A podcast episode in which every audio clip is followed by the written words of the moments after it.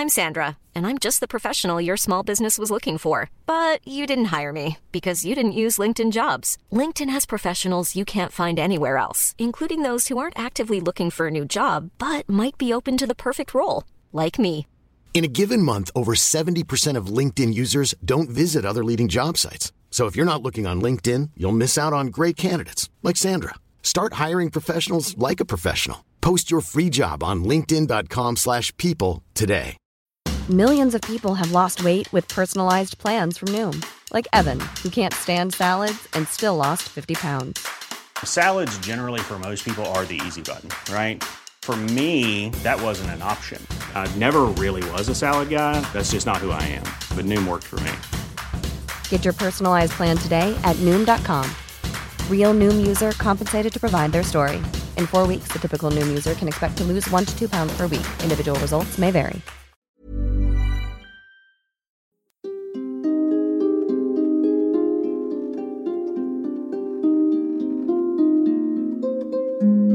Got out of the wrong side of the bed this morning. Literally, I climbed across the bed and got out near the window, not the door. I wanted to see if an idiom held water and what doing this one small thing differently did. The answer was nothing. My day is ticking along pretty much the same as any other, and my mood is no better or worse. I got out of the wrong side of the bed this morning and I feel fine.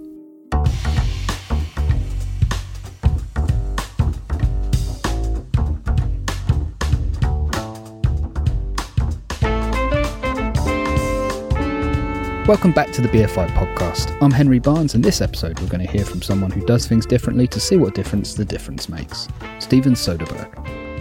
If you don't know Soderbergh's work, it's going to be hard for me to describe it to you. I think it would be hard for him to describe it too. He makes pop films for the art crowd, arty films that wander somehow into popularity. He's restless and curious. He takes risks, he'll try things. As a result, his best work has terrible moments, but you can find something to love in its worst. Sometimes clients think they want the real you, but at the end of the day, they want you to be something else. Now, there are loads of filmmakers who make artsy films. The thing I really love about Soderbergh is that he never goes too far that way. He's always, always looking for an audience, hoping that even his weirdest, coldest films can make a mark on the mainstream. Soderbergh was the youngest person to win the Palme d'Or, which he did with Sex, Lies and Videotape in 1989. He won a directing Oscar for Traffic in 2000. He was nominated in the same category for his other film that year, Erin Brockovich. Okay, look, I think we got off on the wrong foot here. That's all you got, lady. Two wrong feet in fucking ugly shoes. His biggest box office hits are the Oceans movies, the heist caper Oceans 11, and its sequels Oceans 12 and 13. Much smaller, at least in terms of profit, are films like Che, his four hour two part biopic of the revolutionary leader, and Solaris, a Tarkovsky remake that vanished into the vacuum despite the presence of George Clooney in the lead role. There have been a lot of questions about commercial films and non commercial films, and I've never really made that separation in my mind. This, by the way, is Soderbergh talking at the BFI South Bank, then the National Film Theatre, in 2003.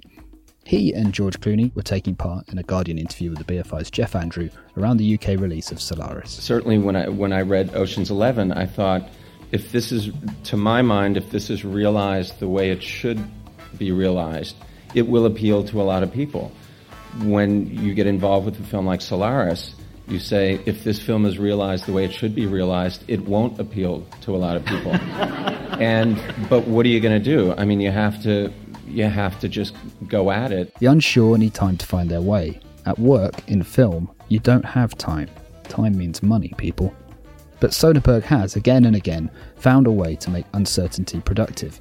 Here he is talking about making Ocean's Eleven. There are certain directors, Spielberg, David Fincher, John McTiernan, who sort of see things in three dimensions. And I was watching their films and sort of breaking down how they laid sequences out and how they paid attention to, you know, it was lens length, where the eye lines were, when the camera moved, when they cut, how they led your eye from one part of the frame to the next. You know, I was trying to break all that down and watch how they worked and then recreate it in 10 minutes based on a rehearsal that I'd just seen. So it was kind of uh, stressful, but I didn't know how else to do it. And um, it was the only, the, the only joy came when you put it together. An interesting career, an interesting life, really, is all about balance. Soderbergh's known that from the beginning.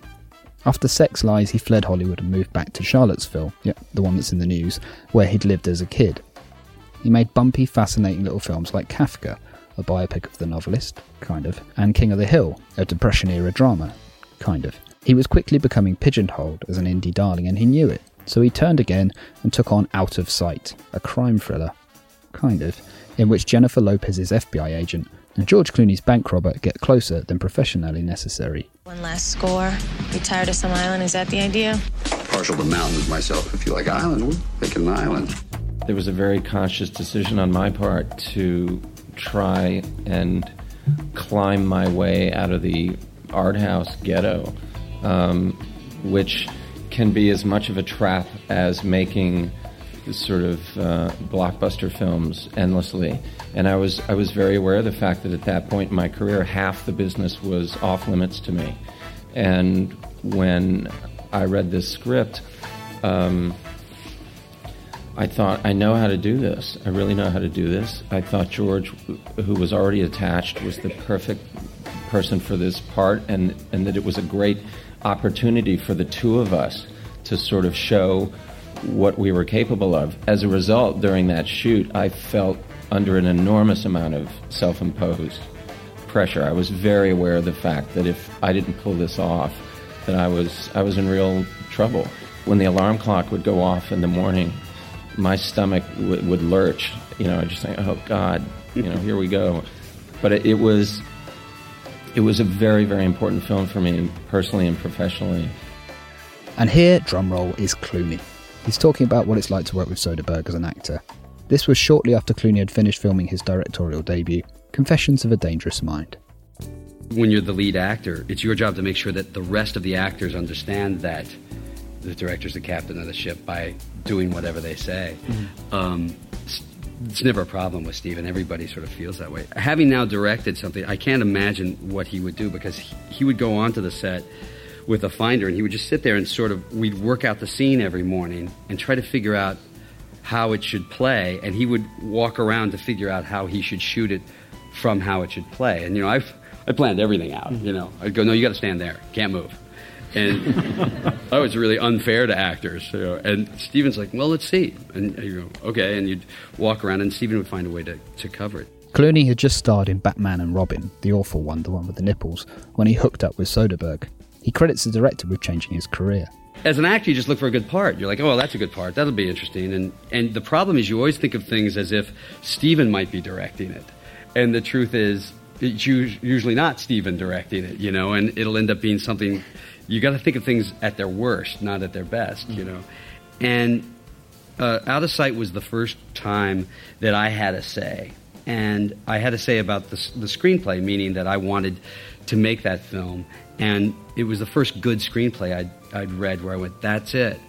And even though it didn't really do well box office wise, we sort of, you know, tanked again on that one. Um, it was a really good film, and I, I realized from that point on that it was strictly screenplay first that, that mattered. And then it became easier. I'll stop listing the things I love about Soderbergh soon, but here's two last ones. First off, he's a warrior. He sweats his shots. So do loads of directors I know, but the difference with Soderbergh is that he knows when to put that impulse on hold. Take his heist movies, for example. They're immaculately choreographed, but feel loose. Often there are moments that feel downright sloppy. His new film, Logan Lucky, swings on one such tiny, scrappy scene.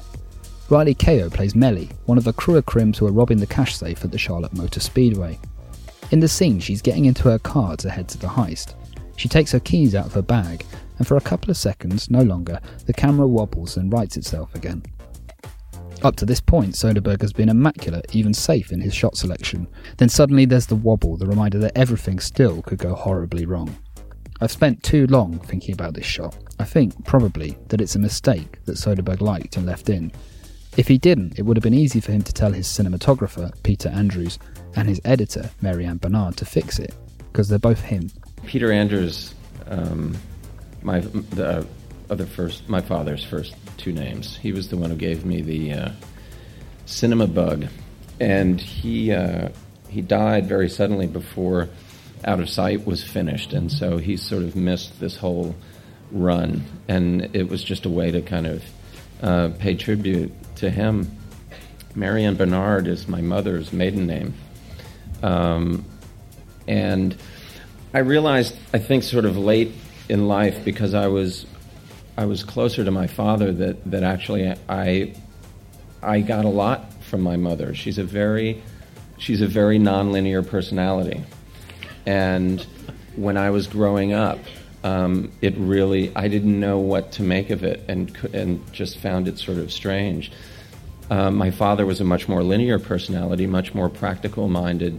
Um, and I, I realized when I sort of went through that Schizopolis Gray's Anatomy phase that led to this group of films that, in point of fact, there were many aspects to my mother's personality that, that were very much a part of me and that were that should be amplified and and explored. Um, she's someone who could never uh, you could never imagine holding a nine to five job. Um, she was interested in things like parapsychology and psychic surgery at a time when this was not cool. You know, this the, it was not on television. There, you didn't have crossing over and all that stuff. This was late '60s, early '70s. Wife of a college professor at the University of Virginia. I mean, it was considered she was considered a kook, basically, and um, she just didn't care what other people thought. She really didn't. She just went on her own path and, and really didn't care uh, whether people appreciated it or not. And I realized that I got a lot from her. That I felt the same way about my work. That if you're sitting around worried about what people think, you're going to become paralyzed. Secondly, the moaning. Soderbergh has spent his career complaining about what's wrong with the business of film and a lot of energy trying to do something to fix it. He was one of the first people with his ultra indie film Bubble to try out day and date releasing. He fell hard for digital filmmaking with a run of films including Contagion, Side Effects, and Haywire that saw him redesign his colour palette to suit the medium. Now, with the release of Logan Lucky, he's attempted to revolutionise film marketing budgets. He built his own distribution company and spent a fraction of the normal budget of a blockbuster campaign on targeted ads to audiences in the Midwest, where the film is set. Initial reports suggest the tactic hasn't worked, but Soderbergh argues that this film marks the start of a new methodology, not its perfection. You Logans mustn't be as simple minded as people say. People say that. Most famously, he announced fairly quickly, and with not a little ta da, that he was retiring from filmmaking around eight years ago. The industry, he said, just didn't have a place for him in the films he's interested in anymore. The retirement was hokum, obviously, Logan Lucky is the proof, but Soderbergh rarely tries out anything different, even quitting, without learning something. He's an artist who excels at problem solving. Are the building blocks of the modern film industry too big a problem for him to solve? Somehow, I doubt it.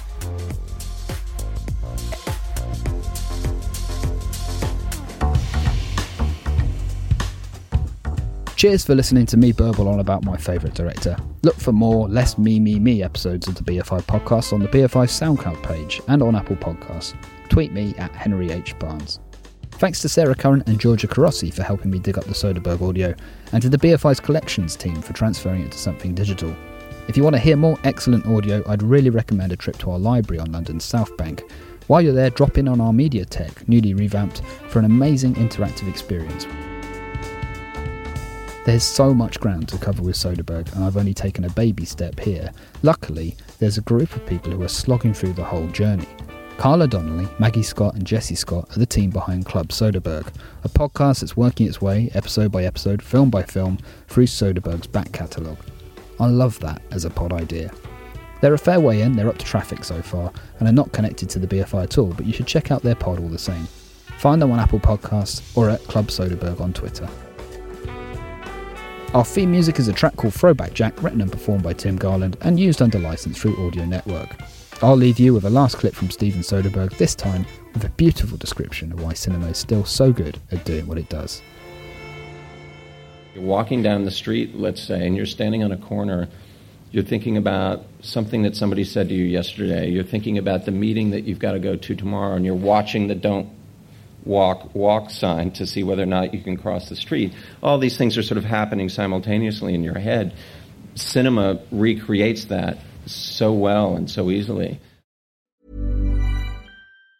Planning for your next trip? Elevate your travel style with Quince. Quince has all the jet-setting essentials you'll want for your next getaway, like European linen premium luggage options, buttery soft Italian leather bags, and so much more. And is all priced at 50 to 80% less than similar brands. Plus, Quince only works with factories that use safe and ethical manufacturing practices. Pack your bags with high-quality essentials you'll be wearing for vacations to come with Quince. Go to quince.com slash pack for free shipping and 365-day returns. Planning for your next trip? Elevate your travel style with Quince. Quince has all the jet-setting essentials you'll want for your next getaway, like European linen, premium luggage options, buttery soft Italian leather bags, and so much more. And is all priced at 50 to 80% less than similar brands. Plus, Quince only works with factories that use safe and ethical manufacturing practices.